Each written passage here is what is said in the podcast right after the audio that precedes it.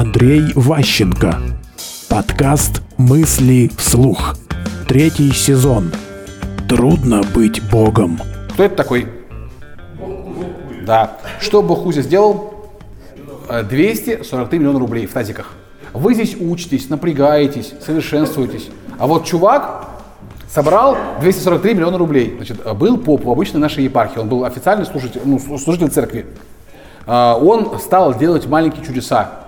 Его прихожанки посчитали, что он лучше, чем просто вот пастырь, что он бог. Об этом узнали иерархи. Его выгнали из храма.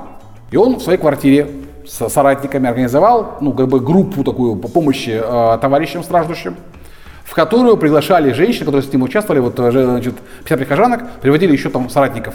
И он помогал людям. У тех, с кем он сотрудничал, было ощущение, что они получили большую помощь. Кузя ничего не, не покупал себе Гленвагенов, не покупал себе квартир. То есть у него просто бабло это хранил вроде как на строительство храма. Но его соратники, кто с ним был вместе, передрали за этих денег. Одного выгнали, он подал заявление в полицию и Кузю приняли. Мысли вслух. Слушайте новые выпуски и ищите аудиокниги Андрея Ващенко на Литресе.